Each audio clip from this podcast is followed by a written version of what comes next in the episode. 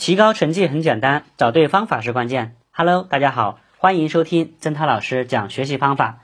今天我给大家分享的文章标题是“注重细节，突破英语”，来自于高考总分六百六十一分的一位同学。我的英语底子还是不错的，只是在由初中向高中过渡时，没有应对好英语这一学科的变化。而导致英语成绩直线下降，幸而到了高二，文理重新分班，我有了新的英语老师，他帮助我克服了许多困难。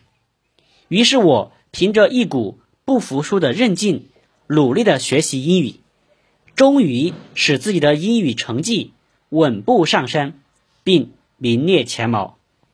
所以，我觉得英语。确实是一门凭借汗水和智慧就能学好的科目，因为我能，你们更能。首先，我想先跟大家分享一下我的复习经验。英语一科的复习可能是大家倾注时间最多的科目，它和语文一样，要靠平时的积累。学习英语需要做到每日读。每日写，因为这是一门需要一定记忆密度的科目。如果你以日或者两日为单位来复习英语，那我劝你改成每日分散时间复习，因为这样你在英语上花的时间差不多，效果却更显著。我在高三时就对自己十分严格。比如说，我每天都会做英语听力，选取的是有针对性的强化练习的高考听力模拟试题。我甚至会在做完听力后复述听到的内容，来提高口语表达能力。又比如，我每天限时完成三到四篇四百字左右的阅读，并在之后整理出文中的高级词汇及短语，作为我的。作文所用，就因为我能够每天抽出时间复习英语，我的英语成绩才能逐步上升，并在后来居高不下。在复习阶段，我认为课本还是很重要的。前面说了，英语是需要每日读的科目，那么每日读都读些什么呢？我认为最好的便是课文了。我曾把初中、高中的课文全部背诵了一遍，听起来很吓人，但由于课文是已学过、读过，并且大部分背诵过的，所以对工作量并不算大。为什么非要背诵呢？背诵的目的是培养对外国语言的感应能力，即语感。一旦形成初步的语感，做题便比较得心应手了，正确率。也比较稳定，这是一个有效的速成法，供大家参考。此外，还有不少提高语感的方法，如每天抽出半小时，最好能够在早上坚持读读或背一背做过的完形阅读等。虽然短期内可能看不出效果，但是坚持下来就会有明显的一种体会，因为这不仅能够帮助你较快的提高语感。还能够帮助你回忆起曾经做过的题，并警示你曾经犯过的错误。又或者在课外时间找一些英文发音的好莱坞大片，或者一些有趣的美如《生活大爆炸》等来看看。这并不是要求你要听懂每一词每一句，只是希望你能够在观看中感受他们的思维方式与发音方式。从而获得在课堂上学不到的语感。课本还有一个用处，就是可以用来梳理语法。通过课本梳理从初一到高三的语法，注意归纳分清各种时态、语态的变化，并将从初中到高中的课本上的常用词组、重要句型、重点词的惯用搭配等做系统的整理。尤其是动词、形容词的用法，可以通过归纳的方法来自己梳理并记忆。例如，主要动词和不同介词搭配各有不同的意义。如与 get 搭配的可以有 get on、get out、get in、get off、get up、get over、get across 等等。整理完后，你必须要把它们读熟，能背下来最好。这项工作的这个工作量呢比较大，但不要害怕难，因为通过这种方式可以扫除你的知识漏洞，也因为这是提高英语能力，包括应试能力的一个非常有效的手段。当然，语感好、词汇量大，并不意味着英语考试一定能考好，但一定可以为我们学习这门语言打下很好的基础。不过，想要在考试中取得好成绩，还需要一些其他技巧。下面我就根据我的高考试卷结构来给大家分享一下我的应试技巧。首先是考试的时间安排，英语考试试题很规范，每一部分题的数量分值都是固定的，所以每一部分在考试中应用多少时间。也是有规律可循的。盲目做题而不注意时间分配，就好像只砍树而不磨刀，效率肯定不高。我的经验是，单项选择十五道题用八分钟，完形填空二十道题用十四分钟，阅读理解四篇加上七选五共二十道题用三十五分钟，情景作文跟开放性作文。合起来用三十五分钟，最后用五分钟检查答案填图正确是否。若是在答题过程中遇到了难题，有时放弃一两道难题，能为你争取更多做对其他题目的时间。我认为单项选择题考的就是语法和情境，这些是比较死板的东西，却是有规律可循的，如。单项选择中常用的介词 across 和 through，它们都是通过的意思，但 across 多指横着通过或横跨，而 through 指直着通过或穿过其中。所以，船通过桥就用 across，而火车通过桥则用 through。练习单项选择时。可找出以前做过的试卷或者练习，看看以前在单选上犯过的错误，以免重犯。做题时，我经常采用排除法、还原法、简化句子结构法等方法。还有就是做题时要相信直觉，不要改来改去，因为在语言方面，有时第一感觉更准确。然后就是完形和阅读。许多人采取题海战术，我觉得没有必要。与其单纯的扩大做题量，不如提高每次做题的效率和质量。每次做完都要仔细分析总结才行，不仅看自己做错的，也要看自己做对的，并分析原因。对于在完形填空和阅读理解中所犯的错误，我总是要反复推敲。为下一次做题积累经验和教训，这样每做一道题都有收获，下一次便能举一反三，取得事半功倍的效果。完形填空考察的是在特定语境下综合运用语言的能力。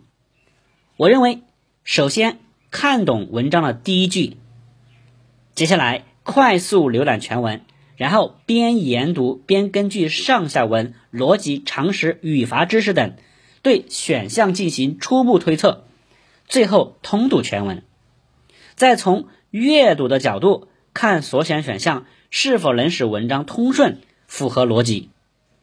在训练中要牢记应试原则：瞻前顾后、上下求索、左顾右盼、首尾一贯。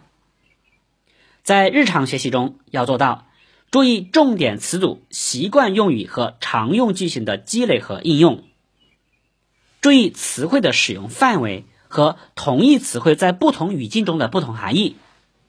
常读、常思、常悟、常总结，以阅读带动完形填空能力的提升。在高三复习时，最好每天做两篇，两个月下来一定会有所提高。还有考前高强度训练法，即在考前三天每天连续做十篇完形。我相信你在考试时一定会惊奇的发现自己的完形填空这个答题能力啊有了显著的提高。阅读理解其实只有两大类题目：细节型和主旨型。前者要求必须读懂文章，然后仔细的寻找文章中的信息，没有捷径可走；后者以考察深层次理解为主，如归纳主旨大意、猜测词义或句意、判断推理、理解作者的写作意图和基本态度、文章题目理解等等。高考中该题型的题材丰富，题材多样。所以在平时备考时就要养成好的习惯，如精泛结合、扩大视幅、不点读、不出声读、不过多回读，能根据上下文猜词，乐于分析长难句，坚持做好读书笔记，不断扩大词汇量等等。高三时应保持每天不少于两篇阅文，这个短文的一种阅读量。训练中要以现实阅读为主，自己要把握好速度和准确度的关系。在做题过程中，要逐渐做到快读文章，笼统抓大意；回读文章，对应好答题。快读文章不仅容易获得文章的主题思想，而且可以减少生词多对阅读的影响。所谓找对应，就是在明确文章表达的中心后，带着问题回读文章，找到相关的信息，把 A、B、C、D 四个选项逐个与原文对照，认真分析，通过排除或对比来获得答案。这样既能够减少阅读量，又能够减轻阅读压力，从而提高阅读的信息和效率。我建议大家在平时。多读一些原版的英文材料，广泛的阅读不仅可以提高自己的理解能力，对写作也有很大的帮助。而且读书还会给人以思想上、精神上的快乐，可以提高人的修养，陶冶人的情操，是一件受益终身的事情。在英语一百五十分的满分中，阅读占了四十分。故有得阅读者得天下的说法，因此我建议广大考生在复习迎考时，一定要把阅读放在第一位，不要由于见效慢就心灰意冷而放弃，要有学好的自信，要多做些阅读题，尽量对每一句话都读懂读透，读懂其中很微妙的深藏的东西，碰到生词的单词。也不要立刻去查字典，而是应，而是应该首先呢，根据上下文揣摩，以免养成懒惰的习惯。剩下的就是作文了。英语作文在试卷中占了三十五分，是比较容易得分的题型。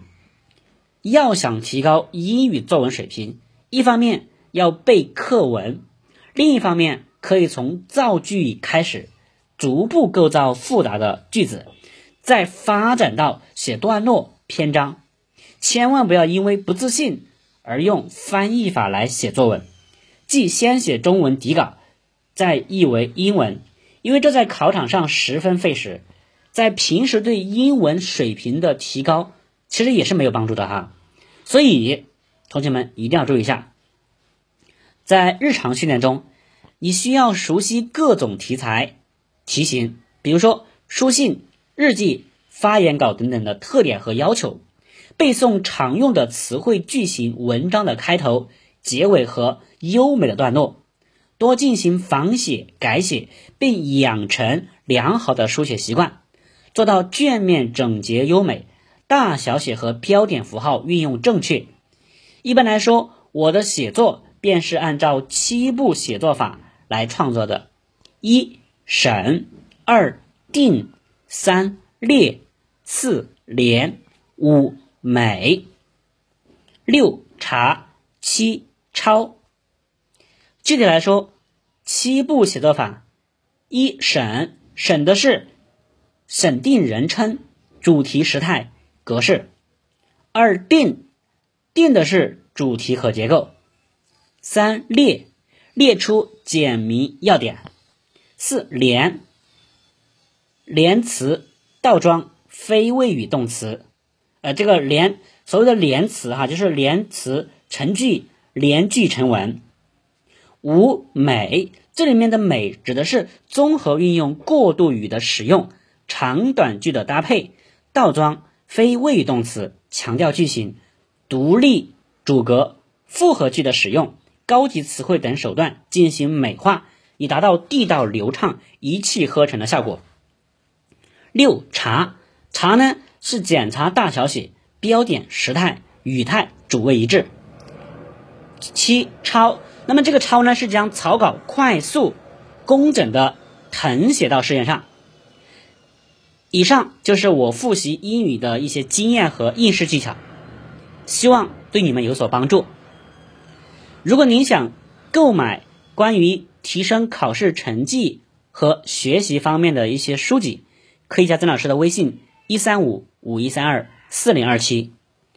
会学习，好心态，超常发挥，不丢分。祝您金榜题名！感谢收听，我们下期再见。